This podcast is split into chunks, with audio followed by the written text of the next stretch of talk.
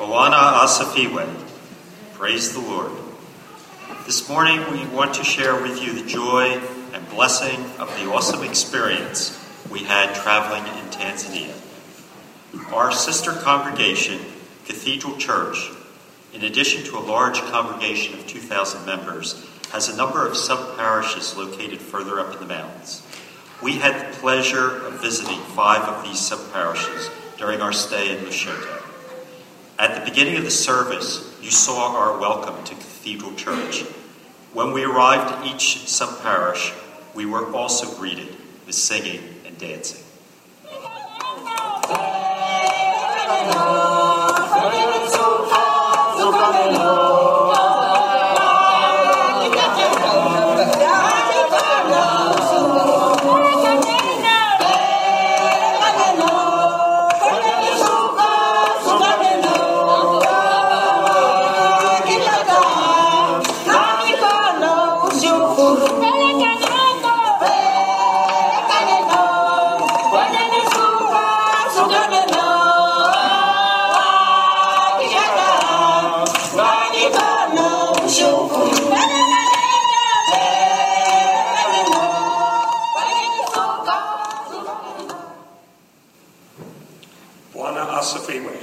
As Bob said, there were five parishes that we visited, all of which were too far to travel on Sundays to Cathedral Church.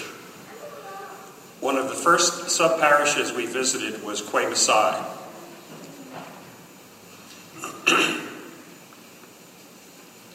As you can see, the roads are dirt with large potholes and crisscrossed with ditches that becomes rivers of mud in the rainy season. So you need a scooter or a four-wheel drive Jeep to get around. A group of UDLC members dubbed ROAR because of their love of motorcycles held a fundraiser to raise money for Kwemashai for a scooter. They raised about $2,000. However, the parishioners at Kwemashai were worshiping in a very small mud building, which was too small to fit all the parishioners. When we told them of the gift of a scooter, they asked if they could instead use the money to put up walls on their new church building they had started. We agreed, and with the other contributions from UDLC, we were able to send them the $4,000, which was the amount needed to put up the walls.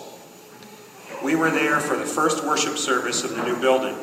They still need a roof, but we celebrated with a tarp over our heads.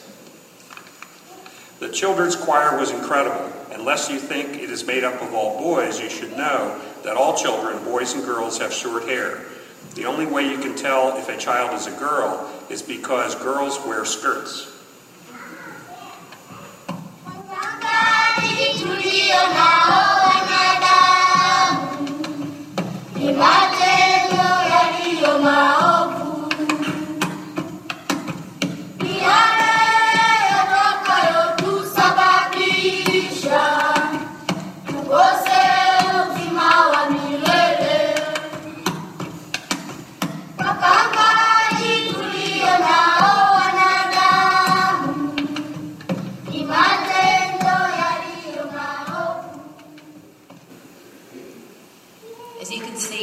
Incredible memories of the children over there. All of them are just beautiful. Many of them wanted us to take their picture. More than wanting to take their picture, they wanted to see their pictures back on our cameras and on our tablets. I really enjoyed doing with this with the children, as did everyone else in our group. It was wonderful to see the delight on their faces as they recognized themselves on the, our tablets and cameras.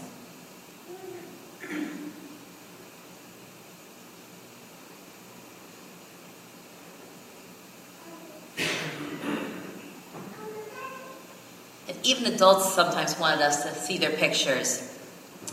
So we would take their pictures as well.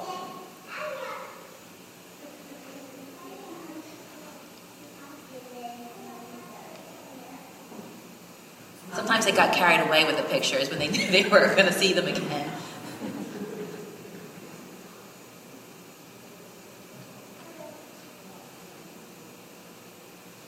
Now, these two women wanted me to take their picture, um, and they wanted me to also know that they were sisters. Uh, being able to communicate with our pictures and videos when our Swahili was limited, as was their English, gave us so many amazing God moments, as you'll see by more pictures to come by others in our group, too. And also those pictures involving reading glasses. Pastor Diane asked for donations of reading glasses that we could take over there and distribute. And we were planning on taking about 50 to 60 pairs, but due to the generosity of this congregation, we took over 250 pairs of reading glasses, which we would give out at each sub parish as well as Cathedral Church.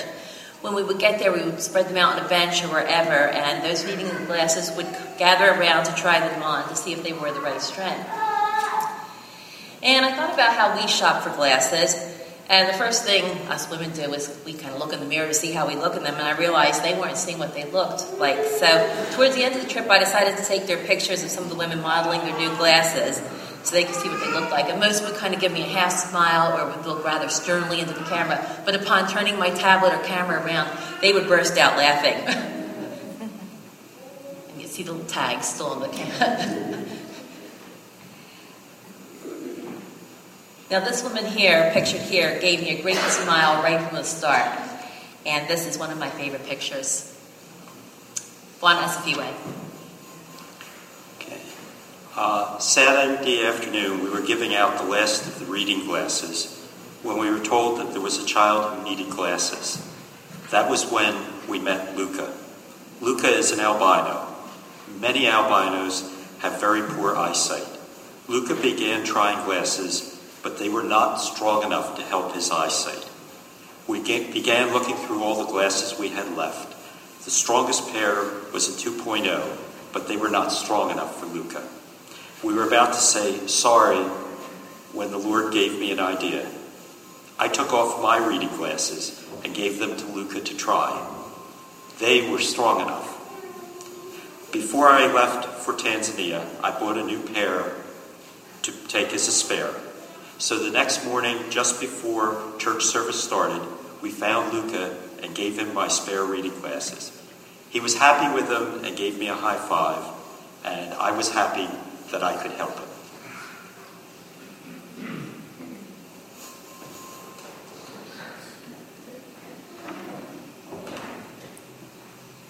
Asifiwe.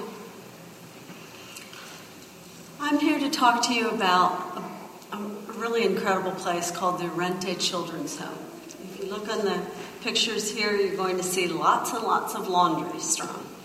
And the reason for that is because there are many, many sweet children at this home that have to have their laundry done by hand every day. And so it's, it's strung out. Um, these are the children that come. Where do they come from? Well, they're not really orphans. They have a family, but their mother has probably died either in childbirth or from some disease, and she's not able to take care of them. So the home takes them for two years and feeds them and takes care of them and then hands them back to the family after they are weaned from milk. This is because the children um, would need a formula instead of uh, a breast milk. And the breast milk that would come from a wet nurse, they can't very easily get there because there are so many diseases. So they would have to feed them formula, which is way too expensive for the families. So instead, they go to the Irente Children's Home, and there they're fed and they're taken care of. And who are they taken care of by? Well, they're taken care of by young women who really need to have a place to go. And they are then trained at the Irente Children's Home, these women, for nursing and many other things, um, so that they will then be able to have their own lives too. And when I left that place and saw those children and those women, I was moved to tears. It was a beautiful, beautiful place.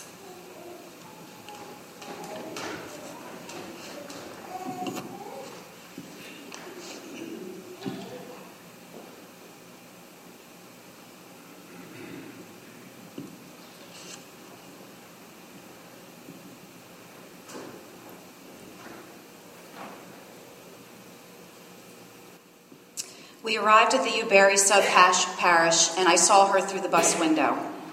This little girl, probably not older than four, in a pink dress with a green and white gingham top underneath her dress, clutching a huge purse. As I got off the bus, she took my hand and led me into their church. She led me to the front pew and climbed up and sat next to me. At first, we just looked at each other. We didn't speak each other's languages. We smiled. I tried to make her laugh. Then we held hands and we listened to the program of messages and singing throughout the program. She would look up with me, look up at me with these big, beautiful brown eyes. At one point, she climbed into my lap and put her hand in mine. I took off one of my beaded bracelets off my wrist and I wrapped it twice around her little tiny wrist. And I thought to myself, wouldn't it be great if I could see her again someday wearing this bracelet? During our entire visit to the sub parish, not one word was spoken between the two of us. But we connected at a level that surpasses language and cultural differences. We were both together in those moments in relationship. I recall feeling such happiness being in her presence. When we walked out to the bus, I, when it was time to go, I could feel myself starting to well up with tears. I didn't want to leave her. We walked out to the bus and I met her mother. I asked her mother what was her name, and she said Violet. And I told her my name is Heather, and they're both flowers, so I thought it was kind of cool, even though Heather's really a weed, but I just. So then I knew I had to hug my little friend goodbye. I climbed into my seat in the back of the bus. I was always in the back of the bus in all our rooting. And I let the tears roll down my face. These were happy tears celebrating the amazing feeling of connection with this child who lives halfway around the world. My heart was so happy that day. Bwana Asifiwe.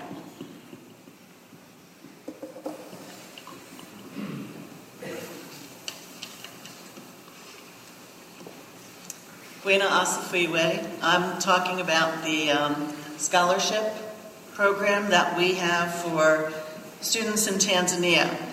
Um, the first picture that we just missed was um, a picture of our students with ASP shirts that we gave to them. Um, there it is. One person chose the green, everybody else chose blue. That was interesting. But uh, they were very excited about getting the shirts and getting the other um, small tokens that we brought over with us to give to them. Uh, our scholarship program, we ask that people donate approximately a year's tuition. On the average, it is approximately $300. And some people do share that if they can't contribute the whole amount. Um, our students over there, when I first started the program, I wasn't really sure if they appreciated it or not. But after meeting them, you could see in their eyes and in their mannerisms how much it meant to them. Um, these are individual pictures. We tried to get pictures and videos for each of the sponsors so that they could relate and see a little bit more than you know just a name on a piece of paper. Um, these are sometimes taken at Cathedral Church, and some of these were taken in the actual school settings if they hadn't been there, or if we saw them in both. They had a hard time understanding us. Uh, a lot of them have never had English until Form 1, so if we have a student in Form 1, it's like beginning English for them. So uh, when you write to them as a sponsor, we have to understand at what level they're in. Uh, we usually try to sponsor them Form one through four, and we do have some people here that sponsor some that are in universities. So I appreciate all the help that we've gotten from people in the congregation to keep this program going. Um, and hope that some of you that haven't done it in the past might consider doing it in the future.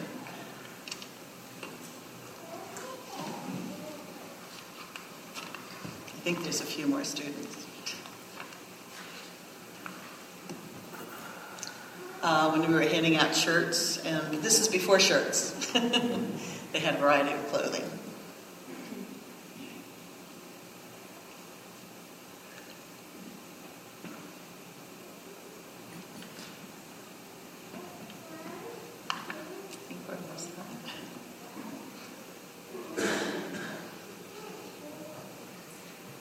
Special thanks to Anne, who's sponsoring one of the Messiah children.